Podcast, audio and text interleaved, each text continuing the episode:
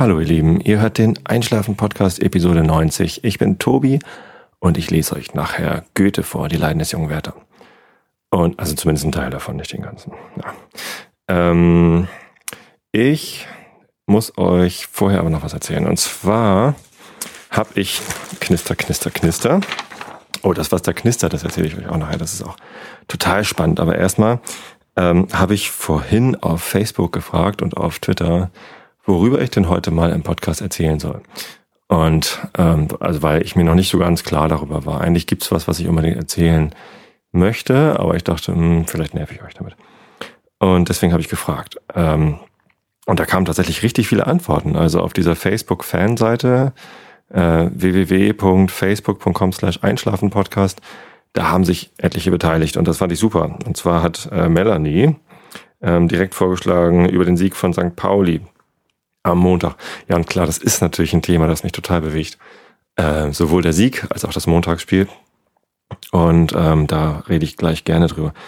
Ähm, Daniel Schermesser von den Pixelschubsern, über den ich gleich nochmal rede, wenn ich über das Knistern, was da eben war, äh, spreche, der hat gesagt, nee, kein Fußball, lieber über das elementare Zerwürfnis des Seins.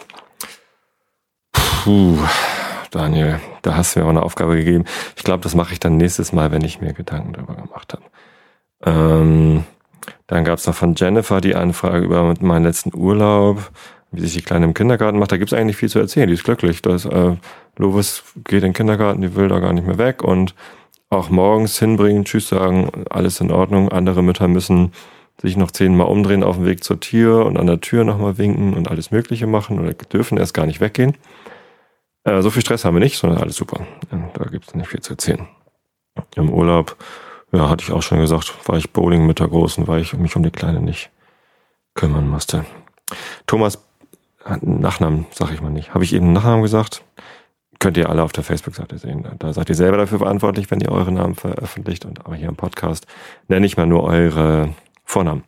Also Thomas hat geschrieben, Besucher in Höhlen, Höhlen in Deutschland bei der Temperatur, ein schöner, kühner Gedanke. Das ist toll. Ich, ähm, ich war tatsächlich mal in einer Höhle und zwar im Harz. Und ein Freund von mir, der kannte sich da sehr gut aus, Arne, und der war öfter schon da und ähm, das war also keine Tropfsteinhöhle, sondern so eine Kalksandstein, nee, Kalksandstein ist ja da hinten im, im äh, hinter Dresden da, ist das Nee, ich weiß nicht genau. Zumindest ähm, war es halt keine Tropfsteinhöhle, sondern einfach so eine Höhle. Wir waren mit etlichen Freunden so zu fünft oder so. Und es ging so ein bisschen ne, in, in die Höhle rein und dann wurde es immer breiter. Und da war da unten ein großer Raum und das war irgendwie toll. Und dann sagte Arne so, und jetzt geht's durch den Kriechgang. Und Fried, ein anderer Kumpel von mir, der freute sich schon, der wusste, was auf uns zukommt. Ich wusste das nicht. Und ähm, dann haben wir uns tatsächlich uns durch ein, also das war keine offizielle Höhle, so öffentlich mit Schildern und hier bitte reingehen oder so, sondern ähm, einfach eine Höhle mit einem Wald. Und ja, dann sind, habe ich, mussten wir uns halt wirklich auf dem Bauch kriechend durch so einen kleinen Gang durchschlängeln. Wahrscheinlich strengstens verboten, weil wenn uns da was passiert wäre, hätte uns einfach niemals irgendjemand wiedergefunden. Ähm, und das war tatsächlich so eng, dass ich teilweise überlegen musste, nehme ich jetzt die linke Schulter zuerst oder die rechte Schulter? Und ich habe auch relativ große Füße, Schuhgröße 49, was für einen 1,97 Meter Menschen äh, nicht schlimm ist, aber wenn ich dann mit meinen Wanderstiefeln da an den Felsen hängen bleibe und mein Oberkörper steckt vorne irgendwo in diesem dunklen Schlund und die Füße hinten, also das ist jetzt eigentlich kein Einschlafenthema. Also mir ging es tatsächlich so, dass ich nach diesem, ich war total stolz, dass ich es gemacht habe. Es war eine tolle Erfahrung. Und es ist dann auch mal wieder breiter geworden. Man konnte sich mitten in dieser dunklen, in diesem dunklen Kriechgang dann auch ähm, aufrecht hinsetzen. Ja, man konnte sitzen, toll, ne? Ähm, und dann haben wir mal die Taschenlampen ausgemacht und es war halt wirklich stockfinster. Das war eine tolle Erfahrung, aber ähm, in den Nächten darauf, und ich konnte drei Nächte lang tatsächlich nicht gut durchschlafen. Ich bin immer wieder aufgeschreckt und habe immer wieder so, so Panikattacken gekriegt, dass ich noch in diesen Kriechgang sei oder feststecke oder sonst was. Oder die Vorstellung, dass meine Kinder irgendwann mal da durchkriechen, das werde ich denen strengstens verbieten. Die werden es natürlich trotzdem machen und ähm, das ist auch in Ordnung, aber ich, ähm, ah, puh, ich habe hab da echt Schiss gekriegt, muss ich ganz ehrlich zugeben. Ähm, also für mich kein Einschlafenthema und ich werde immer noch aufgeregt, wenn ich davon erzähle. Hoffentlich äh, rege ich euch damit jetzt nicht auf. Gleich kommt noch ein Thema, was so ein bisschen aufregt. Also wenn ihr schlafen wollt, spult einfach zehn Minuten vor. Oder hört weg. Genau, dann gab es hier noch weitere Vorschläge. Äh, Vorschläge, wie man es bei der Hitze aushält zum Überleben, möchte Edwina haben. Puh, weiß ich auch nicht so genau. Vielleicht irgendwie kalte, feuchte Tücher um den Kopf legen. Hm. Bei weit offenem Fenster schlafen. Das war uns gar nicht so günstig, weil wir eine kontrollierte Wohnraumbelüftung, Entlüftung haben. Und ähm, wir müssen immer die Fenster schließen, damit die Lüftung überhaupt funktioniert. So kriegt man überhaupt Luftaustausch hin an solchen Tagen, wo es so heiß und stickig ist. Denn wenn draußen kein Wind ist, dann bringt einem auch ein offenes Fenster nichts. Also habe ich keine guten Vorschläge. Äh, Peter wünscht sich, hallo Peter, ich mag den Namen wirklich. Peter wünscht sich äh, Hamburger Kneipentipps für alle Touris. Also ich kann euch eine tolle Kneipe in Harburg empfehlen, der Old Dubliner, das ist in der äh, Lemmertwiete. Und zwar ganz am, äh, am westlichen Ende der Lemmertwiete ist im Souterrain so eine irische Kneipe, wo alle ganz nett sind und wo auch ab und zu ganz tolle Live-Musik läuft nördlich der Elbe, im, im richtigen Hamburg. Da kenne ich nur so die üblichen Verdächtigen. Finnegan's Wake ist eine nette irische Kneipe, gleich beim Rathaus um die Ecke. Ähm, wo gehe ich denn noch ganz gern hin? Ich gehe ja auch gar nicht mehr so oft in Hamburg in Kneipen, weil ich wohne ja jetzt in Karkensdorf und hier gibt's keine Kneipe. Doch, es gibt eine, es gibt so einen Gasthof, aber da gehe ich auch nicht rein. Traue ich mich nicht. Ja, ähm, dann gibt's noch die Anfrage von Tanja. Hast du mal wieder einen leckeren Rotwein probiert? Am besten im Schlauch, finde ich auch praktisch und umweltfreundlich. Ähm, nein, habe ich nicht. Ich habe allerdings gestern das erste Mal ein englisches Bier probiert, ähm, das in einem Rumfass gelagert worden ist. Und es war so ganz dunkel und hatte so ein bisschen Rumaroma und auch etwas höheren Alkoholgehalt, 7, irgendwas Volumenprozent Alkohol. Das war sehr, sehr lecker und da werde ich ähm, auf jeden Fall äh, nochmal drüber berichten. Eine Flasche habe ich noch. Ich habe das geschenkt bekommen, das Bier von Hass, von unserem äh, neuen Agile Coach bei Xing. Ein sehr, sehr cooler Agile Coach, Scrum Master, Kanban Coach und auch ein sehr, sehr netter Mensch, der jetzt auch anfängt zu bloggen äh, unter der URL auslander.me äh, macht einen Blog Ich bin ein Ausländer und berichtet über seine Erfahrungen in Deutschland. Gute und schlechte Erfahrungen. Das ist sehr interessant. Könnt ihr auch mal reinklicken. Den Link stelle ich gerne ins Blog. Dann hat äh, nicht auf der Facebook-Fanseite, sondern in meinem privaten Facebook-Stream hat ähm, mein alter Kumpel Dremo geantwortet über die Welle. Und ähm, da geht's um den Entwurf einer neuen Gegengrade für das Stadion in St. Pauli, also das Millantor-Stadion. Ähm, darüber rede ich aber nicht. Das ähm, ist ein witziger Entwurf, sehr abgefahren. Ähm, ich habe mal den, die Zeitschrift, den, den Übersteiger, so ein Fanmagazin von St. Pauli, gefragt, ob ich vielleicht mal deren Artikel, den ich ganz gut finde, äh, über diese Stadionentwürfe, ob ich das vorlesen darf. Ist bestimmt auch langweilig genug, dass ihr dabei einschlafen könnt. Ähm, Garde hat gefragt, ob ich nicht mal Loriot vorlesen könnte. Der arme Mann ist ja gestern gestorben. Ähm, allerdings ist der ja fast 90 Jahre alt geworden. Oder noch älter? Ich weiß das gar nicht. Wie alt ist ein Loriot geworden? Der Vico von Bülow. Ähm, ist zumindest, hat ein hohes Alter erreicht und hat auch länger gelebt als Evelyn Hamann. Da fand ich ja seine Abschiedsrede, also als Evelyn Hamann gestorben ist, hat er gesagt, Evelyn, dies eine Mal hast du dich nicht an das Drehbuch gehalten, ich sollte zuerst von der Bühne abtreten. Fand ich ganz grandios. Aber jetzt ist er wieder bei ihr und mir fällt es echt schwer, traurig zu sein, dass Loriot gestorben ist. Er hat so viel geschafft in seinem Leben. Er hat so viel Freude und Lachen in die Welt gebracht. Und er hat ein langes Leben gehabt. Natürlich ist es ein großer Verlust. Äh, und natürlich ist es auch eine traurige Nachricht, aber irgendwie äh, ist es auch in Ordnung. Ich will jetzt nicht sagen, dass es schön ist, dass er gestorben ist, um Himmels Willen. Ähm, aber ich finde, in dem Alter, mit dem, was er geschafft hat und die Welt gebracht hat, kann man auch äh, zufrieden dann irgendwann ähm, einschlafen. Er ist an Altersschwäche gestorben und nicht an irgendeiner schwierigen, schweren Krankheit.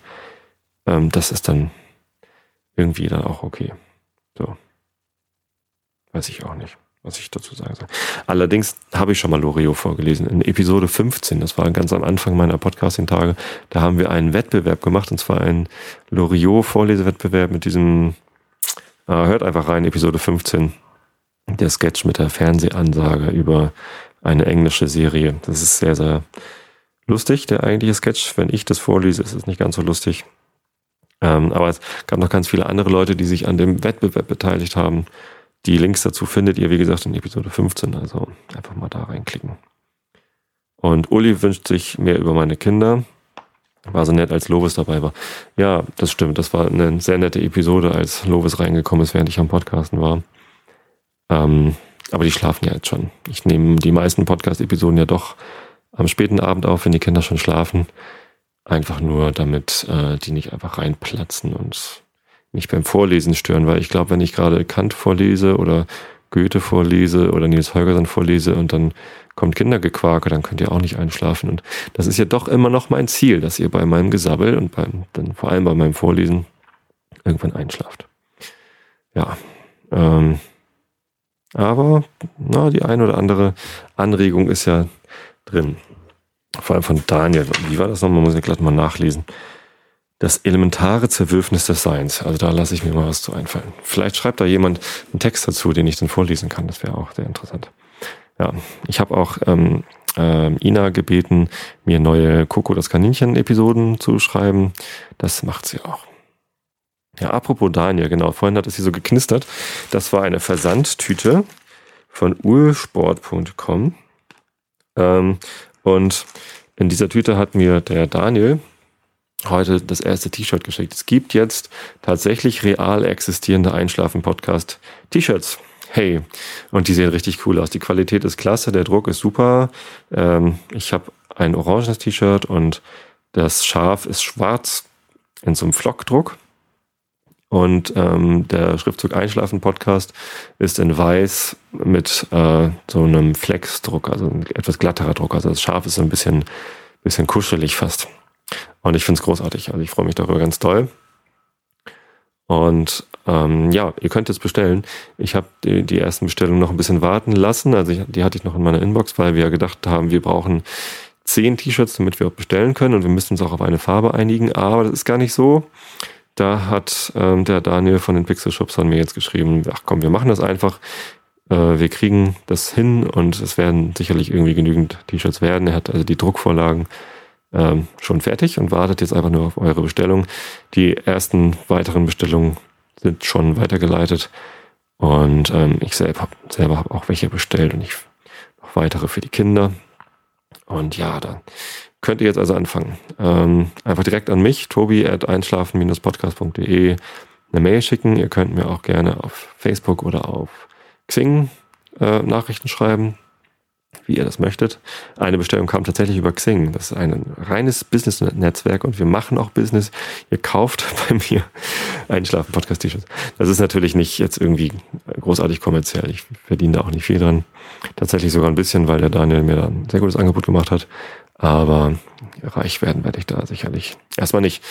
So, gute Nachricht. Ihr könnt also orange T-Shirts mit schwarzen äh, Schaf und weißem Einschlafen-Podcast oder weiße T-Shirts mit orangenem Schaf und schwarzem Schriftzug. Ich werde äh, die beiden Entwürfe nochmal ähm, weiter oben platzieren.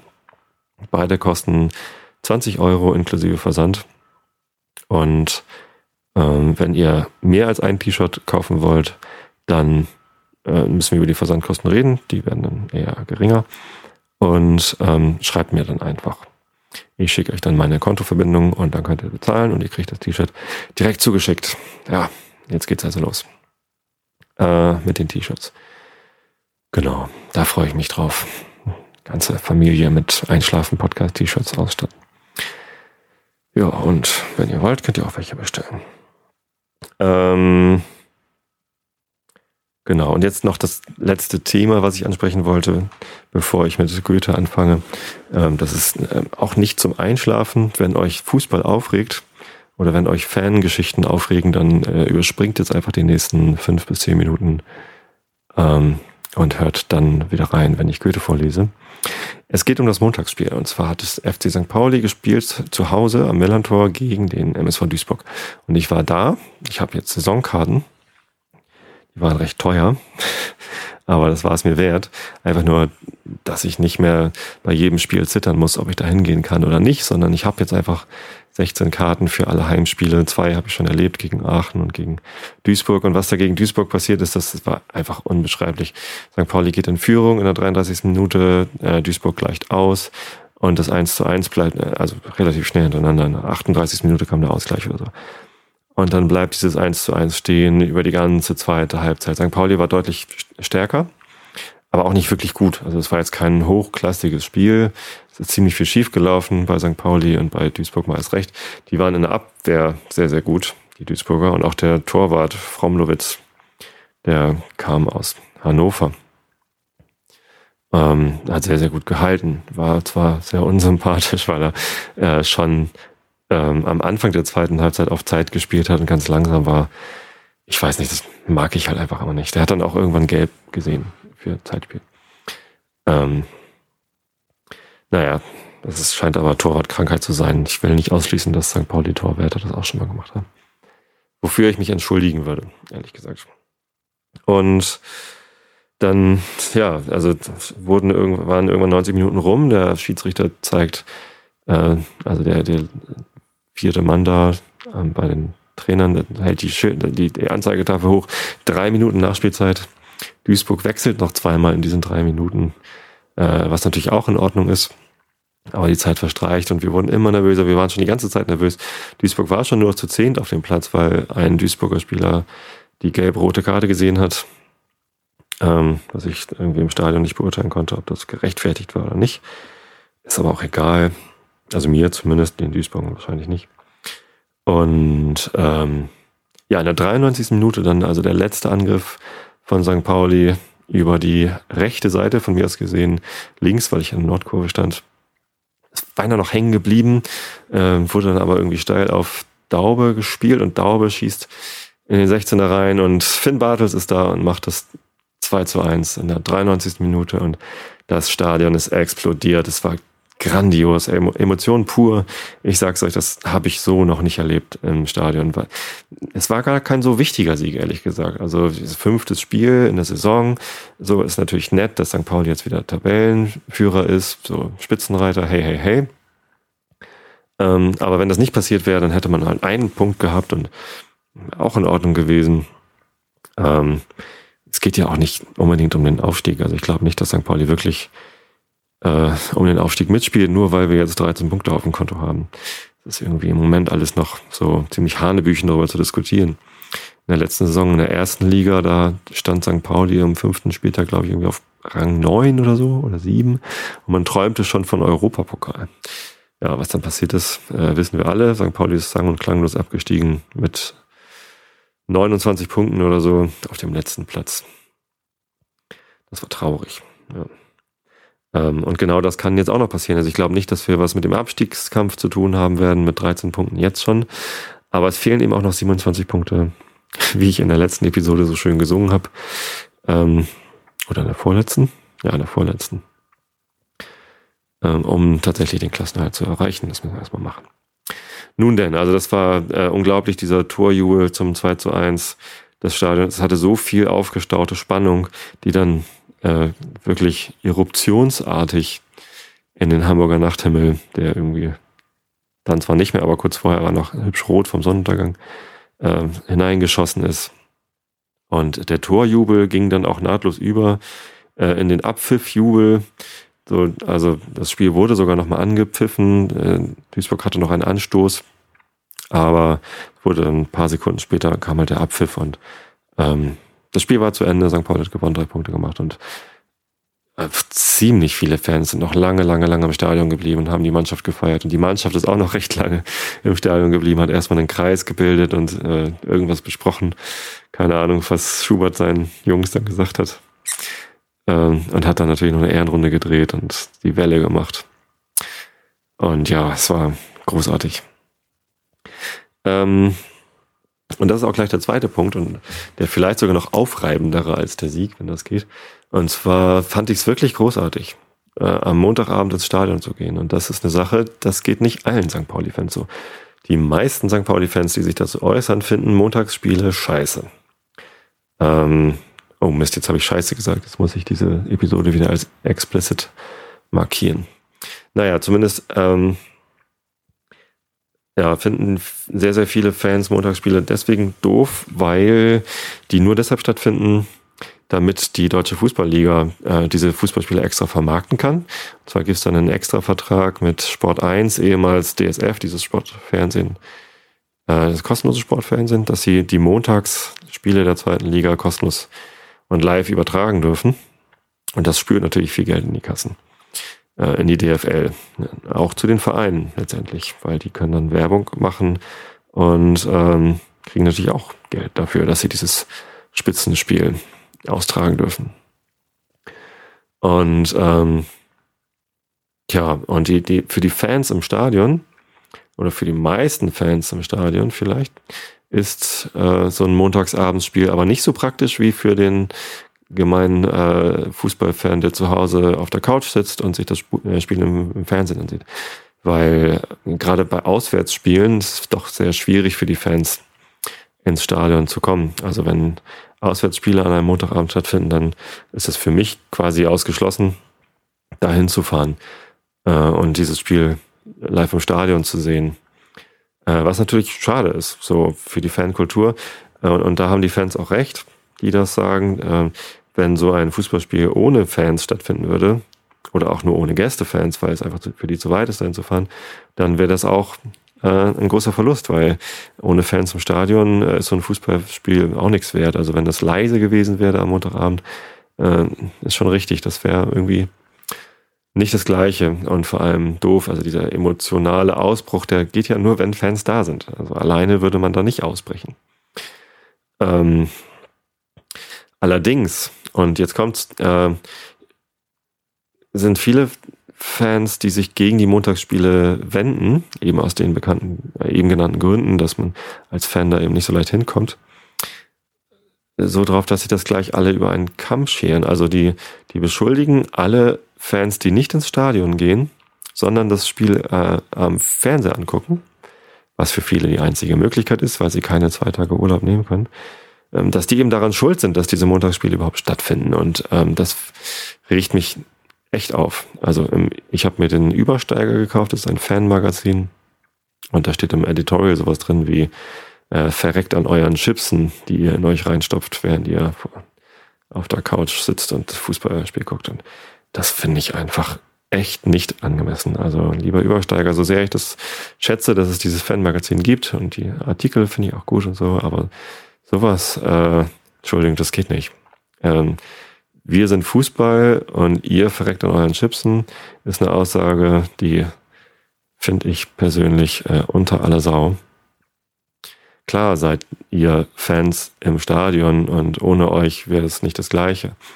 Aber wir anderen Fans, die nicht ins Stadion gehen können, sind auch Fans und wir haben auch Bedürfnisse und wir, wenn wir ein Fußballspiel wenigstens im Fernsehen sehen können, äh, dann ist das auch Unterstützung für die Mannschaft. Auch wir tragen dazu bei, dass so ein Stadion neu gebaut werden kann. Das wird ja nicht nur über Eintrittsgelder finanziert, sondern auch über Werbemittel äh, und ähm, auch über Merchandising, so sehr man das verachtet. Äh, auch wir sind Menschen, die man nicht so behandelt, wie ihr das tut.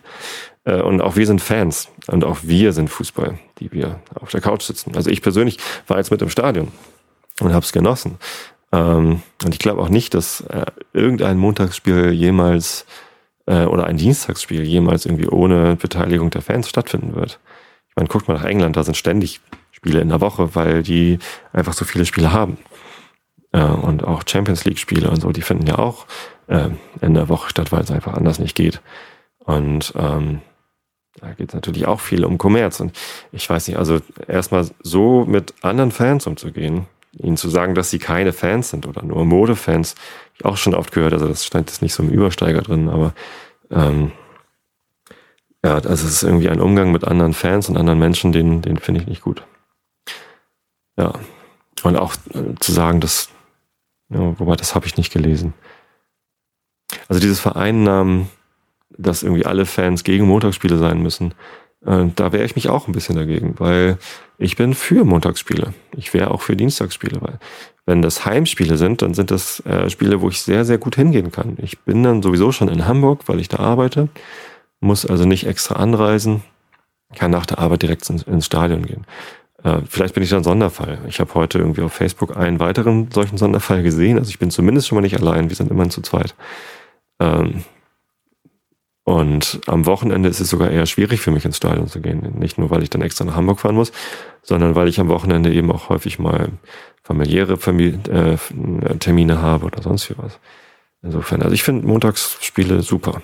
Und ich möchte nicht, dass im Stadion gesagt wird, dass alle Leute gegen Montagsspiele sind. Ich habe sogar in der letzten, in der vorletzten Saison habe ich äh, mal ein Banner hochgehalten, das hat nur leider keiner gesehen. Da stand Danke DSF draus. Und das war nicht witzig gemeint, sondern ich wollte mich wirklich beim DSF bedanken, dass sie trotz aller Proteste an den Montagsspielen festgehalten haben und ich die dann sozusagen gucken konnte zu Hause, gerade so die Auswärtsspiele.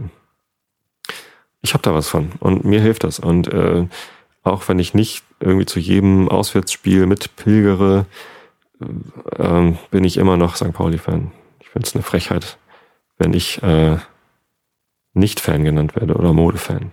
Ich habe immerhin auch 400 Euro für eine Saisonkarte hingelegt und ich bin auch bei jedem Heimspiel jetzt da. Und ich schreibe mir auch die Seele aus dem Leib, auch wenn ich auf der Nord sitze. Äh, Nord-Support ist äh, zwar leiser als der Süd-Support von den Ultras, äh, aber anders. Und auch hat auch seine Berechtigung. Ja, also, liebe St. Pauli-Fans, die ihr so laut gegen Montagsspiele stänkert, bitte vereinnahmt nicht alle Fans für euren Protest, sondern lasst auch andere Meinungen zu. Und ja, ich bin immer noch im Überlegen, ob ich den Fanclub, den ich mal gründen wollte, dann doch irgendwann mal gründe. Und zwar habe ich mal überlegt, einen St. Pauli Fanclub zu gründen, der heißt Infra St. Pauli.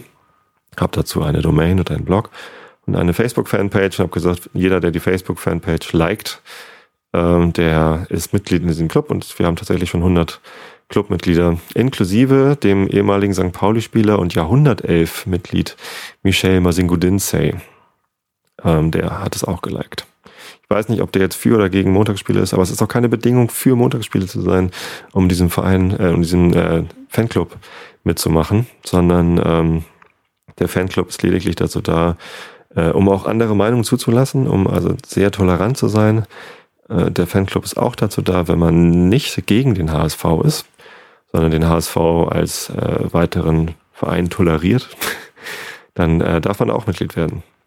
Äh, das Einzige, was ich in diesem Fanclub nicht sehen möchte, ist äh, Beschimpfen anderer Menschen, nur weil sie einen anderen Verein mögen oder weil sie Montagsspiele mögen. Das ist das Einzige, was ich dann nicht sehen will. Ansonsten äh, ist das der toleranteste Fanclub der Welt wahrscheinlich. Ja, das ist so meine Vorstellung. Wie Fankultur auch aussehen kann. Auch wir toleranten, gemäßigten, freundlichen Fans unterstützen unseren Verein. So, ist ein Thema, was mich bewegt. Vielleicht bewegt es euch nicht. Ich hoffe, dass es euch nicht bewegt, sondern ich hoffe, dass ihr auch alle völlig entspannt seid, genauso wie ich. Ähm, und euch nicht, auch nicht auf die Palme bringen lasst von Fans, die da unentspannt sind und uns den Mittelfinger entgegenstrecken und wünschen, dass wir an unseren Chipsen verrecken. Ich bin übrigens auch tatsächlich großer Chips-Fan. Ich weiß nicht, woher der Übersteiger das weiß, aber ich liebe Chips. Ähm, abends mal so eine halbe oder ganze Tüte Kartoffelchips. Äh, sehr gern so mit so Thai-Geschmack oder so. Es gibt bei Aldi so billig Edelchips. Also die, die sehen edel aus, sind aber billig. Äh, mit so Thai-Curry-Aroma. Lecker, lecker. Oder Meersalz und Pfeffer. Stehe ich total drauf. Ähm, oder auch äh, ganz normale Paprika-Chips. Esse ich total gerne sieht man mir zum Glück nicht so ganz an, aber wenn ich auf der Waage sehe, äh, stehe, dann, dann sehe ich das. Ich habe vorhin schon erzählt, ich bin 1,97 groß und ähm, kann jetzt auch gleich die Hose runterlassen. Ich bin manchmal über 100 Kilo schwer und manchmal unter 100 Kilo schwer. Und unter 100 ist Uhu die Abkürzung. Dann schreibe ich immer ganz stolz, dass ich ein Uhu bin. Im Moment bin ich allerdings ein Uhu, ähm, weil ich so wenig Sport mache in letzter Zeit. Ja. Ähm, Gut, ich glaube, ich habe jetzt bei weitem genug gesammelt. Ich hoffe, ich habe euch durch die aufpeitschenden Reden nicht zu sehr ähm, nervös gemacht. Ich, äh, ja, wenn das so ist, dann tut's mir leid. Ähm, ich lese euch dafür jetzt aber was ganz langweilig vor. Es hat was mit Liebe zu tun. So wie ich meinen Lieblingsclub liebe, den FC St. Pauli, ähm, liebt der Wärter sein Lottchen, die Lotte. Und deswegen lese ich euch jetzt die Leiden des jungen Wärter vor. Übrigens, ich habe ähm, noch einen kleinen Hinweis und zwar habe ich eine weitere negative Bewertung im iTunes Store bekommen. Äh, ich habe insgesamt auch jetzt sehr, sehr viele positive bekommen. Also vielen, vielen Dank für eure vielen positiven Bewertungen. Hoffe ja auch, dass die, die positiv bewerten, mich auch weiterhin hören. Der, der mich negativ bewertet hat, äh, kann mich jetzt wahrscheinlich nicht hören, weil er mich wahrscheinlich nie wieder einschaltet. Ähm, er hat geschrieben, dass er das total langweilig fand. Das war ja auch mein Ziel. Ähm, und auch unprofessionell, weil er sich die Episode angehört hat, äh, bei dem mir im Handy, aus dem ich vorgelesen habe, der äh, Saft ausgegangen ist. Da hatte ich also den Akku nicht aufgeladen und ich hatte vom Handy abgelesen.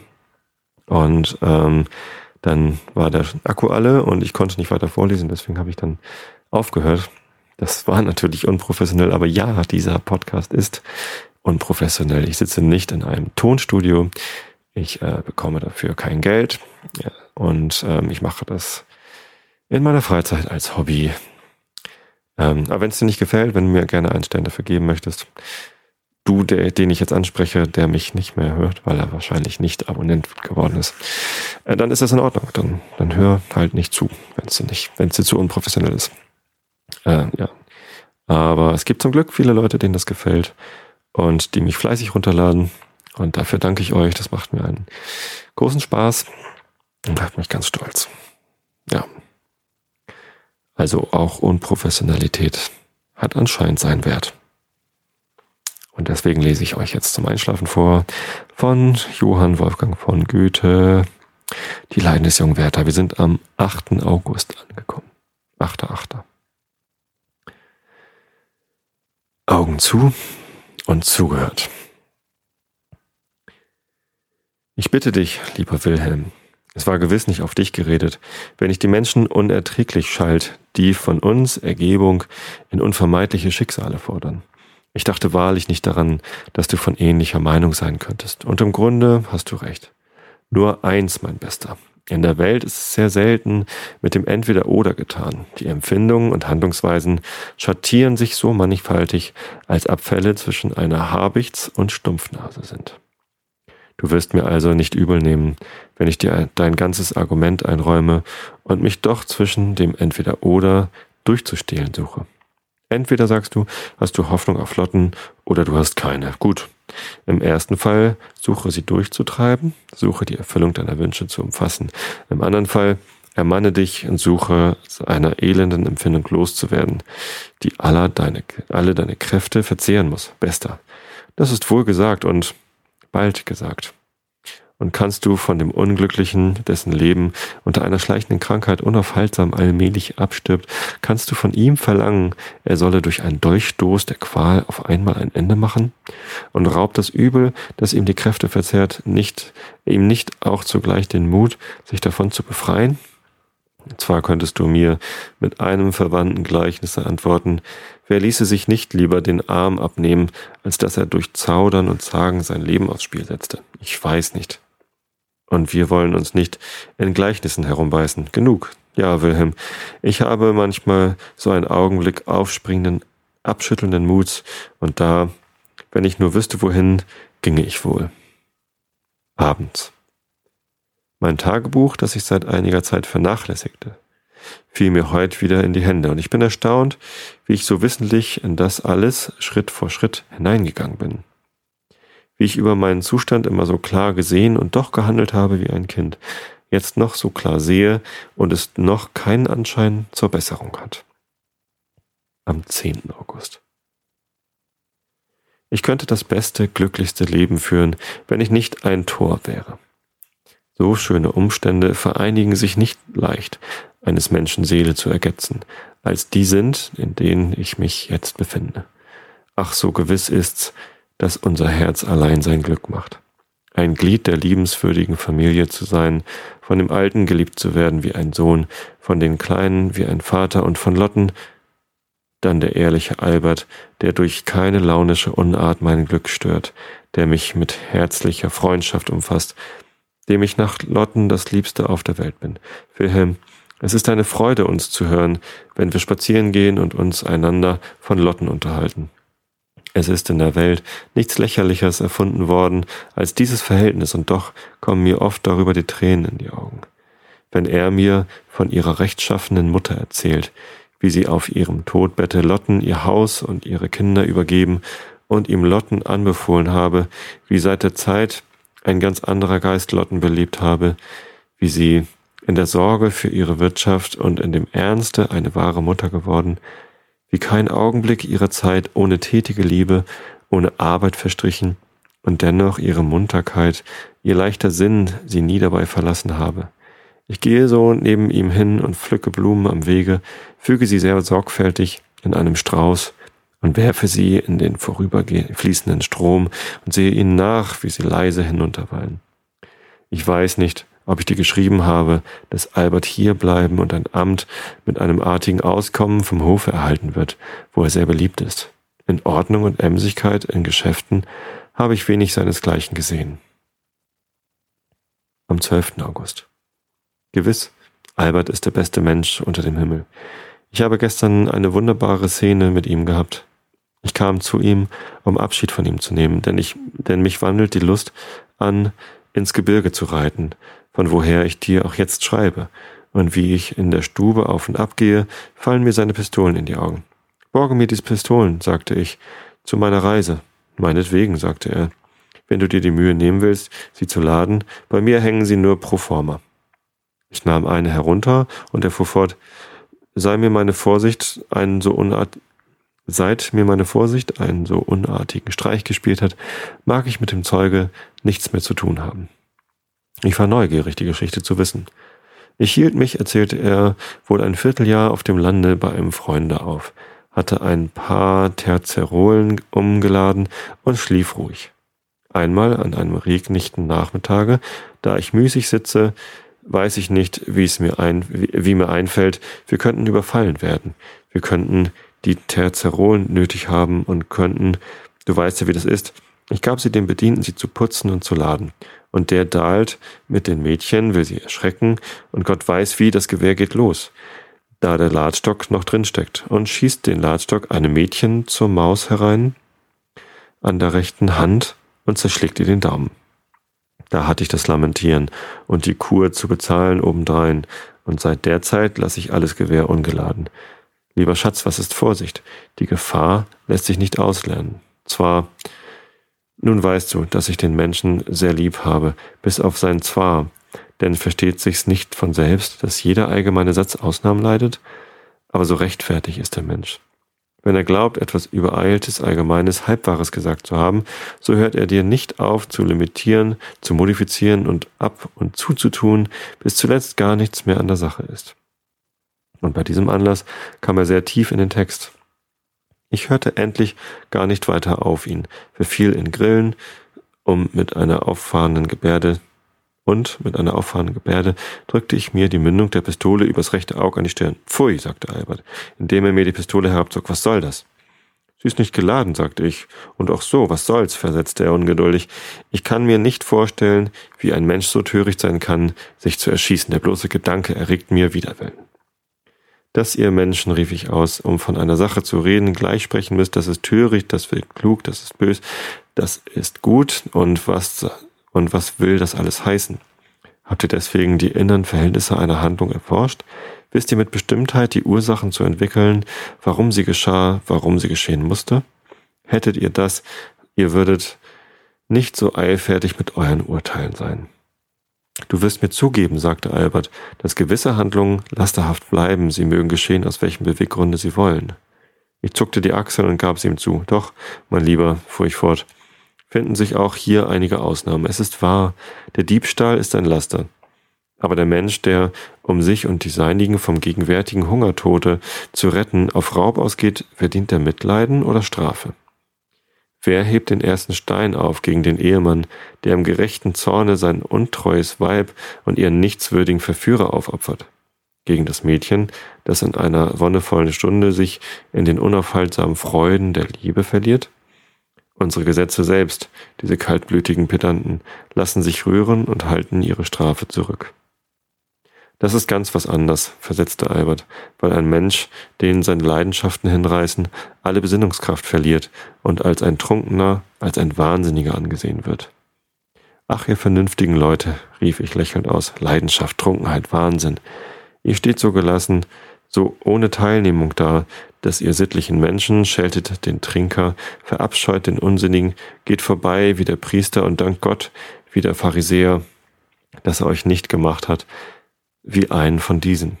Ich bin mehr als einmal trunken gewesen, meine Leidenschaft, meine Leidenschaften waren nie weit vom Wahnsinn, und beides reut mich nicht, denn ich habe in einem Maße begreifen lernen, wie man alle außerordentlichen Menschen, die etwas Großes, etwas unmöglich Scheinendes wirkten, von jeher für Trunkene und Wahnsinnige ausschreiten musste.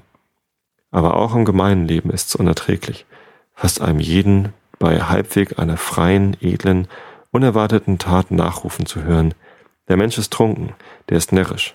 Schämt euch, ihr Nüchternen, schämt euch, ihr Weisen. Das sind nun wieder von deinen Grillen, äh, sagte Albert.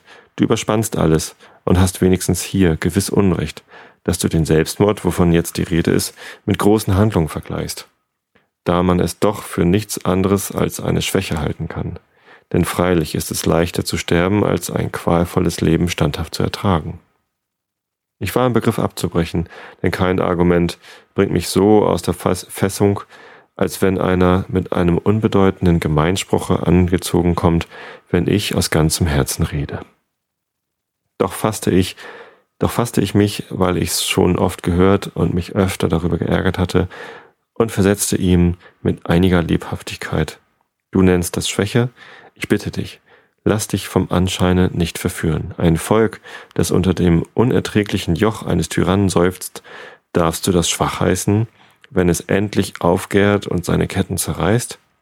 Ein Mensch, der über dem Schrecken, das Feuer sein Haus ergriffen hat, alle Kräfte gespannt fühlt und mit Leichtigkeit Lasten wegträgt, die er bei ruhigem Sinne kaum bewegen kann, einer, der in der Wut der Beleidigung es mit Sechsen aufnimmt und sie überwältigt, sind die schwach zu nennen?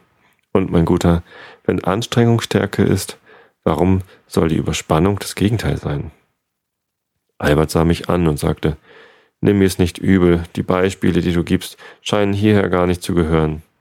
Es mag sein, sagte ich, man hat mir es schon öfter vorgeworfen, dass meine Kombinationsart manchmal an Radotage grenzte.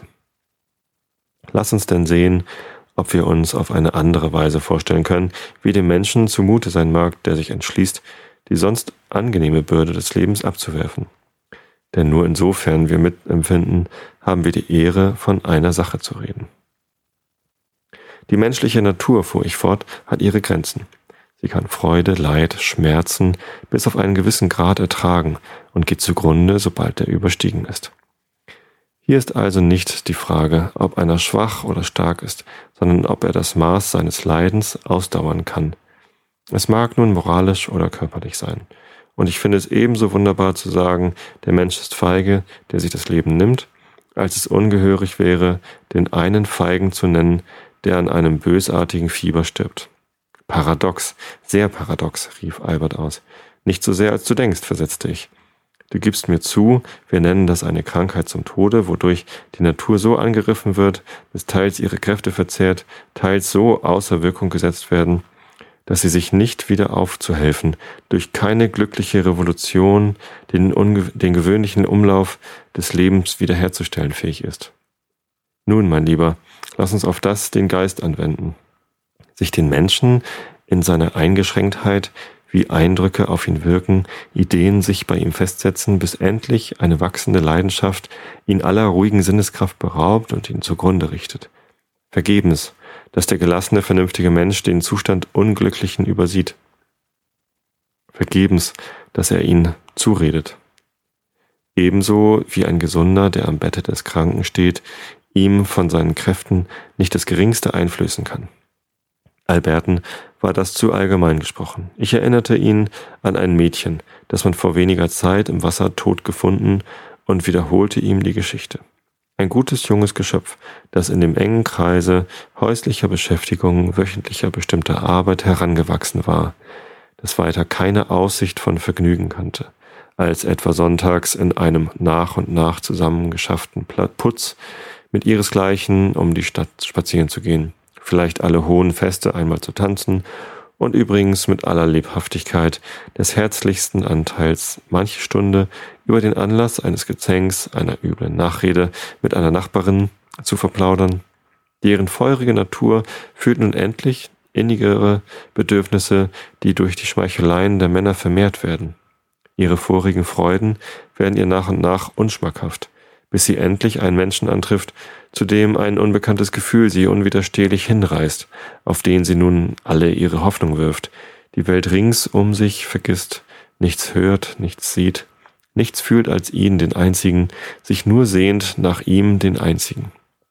Durch die leeren Vergnügungen einer unbeständigen Eitelkeit nicht verdorben, zieht ihr Verlangen gerade nach dem Zweck, sie will die seinige werden, sie will in ewiger Verbindung all das Glück antreffen, das ihr mangelt, die Vereinigung aller Freuden genießen, nach denen sie sich sehnte.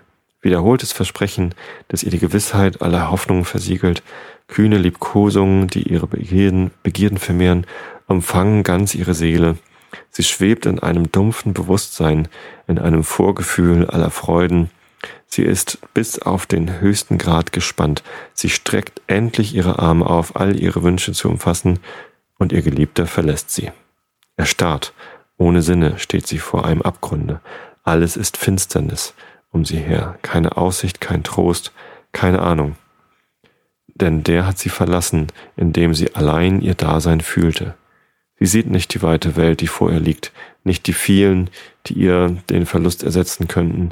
Sie fühlt sich allein, verlassen von der Welt und blind, in die Enge gepresst von der entsetzlichen Not ihres Herzens, stürzt sie sich hinunter, um in einem ringsumfangenden Tode alle ihre Qualen zu ersticken. Sieh, Albert, das ist die Geschichte so manches Menschen. Und sag, ist das nicht der Fall der Krankheit? Die Natur findet keinen Ausweg aus dem Labyrinthe der verworrenen und widersprechenden Kräfte, und der Mensch muss sterben. Wehe dem, der zusehen und sagen könnte, die Türen, hätte sie gewartet, hätte sie die Zeit wirken lassen, die Verzweiflung würde sich, äh, sich schon gelegt, es würde sich schon ein anderer sie zu trösten vorgefunden haben. Das ist eben, als wenn einer sagt, der Tor stirbt am Fieber. Hätte er gewartet, bis seine Kräfte sich erholt, seine Säfte sich verbessert, der Tumult seines Blutes sich gelegt hätten, alles wäre gut gegangen und er lebte bis auf den heutigen Tag. Albert, dem die Vergleichung noch nicht anschaulich war, wandte noch einiges ein, unter anderem ich hatte nur von einem einfältigen Mädchen gesprochen, wie aber ein Mensch von Verstande, der nicht so eingeschränkt sei, der mehr Verhältnisse übersehe, zu entschuldigen sein möchte, könne er nicht begreifen. Mein Freund, rief ich aus, der Mensch ist Mensch, und das bisschen Verstand, das einer haben mag, kommt wenig oder nicht in Anschlag, wenn Leidenschaft wütet und die Grenzen der Menschheit eindringen. Vielmehr ein andermal davon, sagte ich und griff nach meinem Hute. Oh, mir war das Herz so voll, und wir gingen auseinander, ohne einander verstanden zu haben. Wie denn auf dieser Welt keiner leicht den anderen versteht. Na, wenn dieser Absatz nicht wunderbar zu dem vorher erzählten passt, was St. Pauli und Liebe angeht und Leidenschaft und dass Menschen sich manchmal eben nicht verstehen. Ja, und der Wärter nimmt seine Hute und geht einfach. Ich dagegen komme wieder. Und zwar, was ist denn heute? Heute ist Mittwoch, also erscheint diese Episode morgen am Donnerstag. Ich werde am Sonntagabend die nächste Episode aufnehmen. Ja. Und wir hören uns dann also wieder am Montag. Ich wünsche euch allen eine gute Nacht. Schlaft recht gut und bis zum nächsten Mal.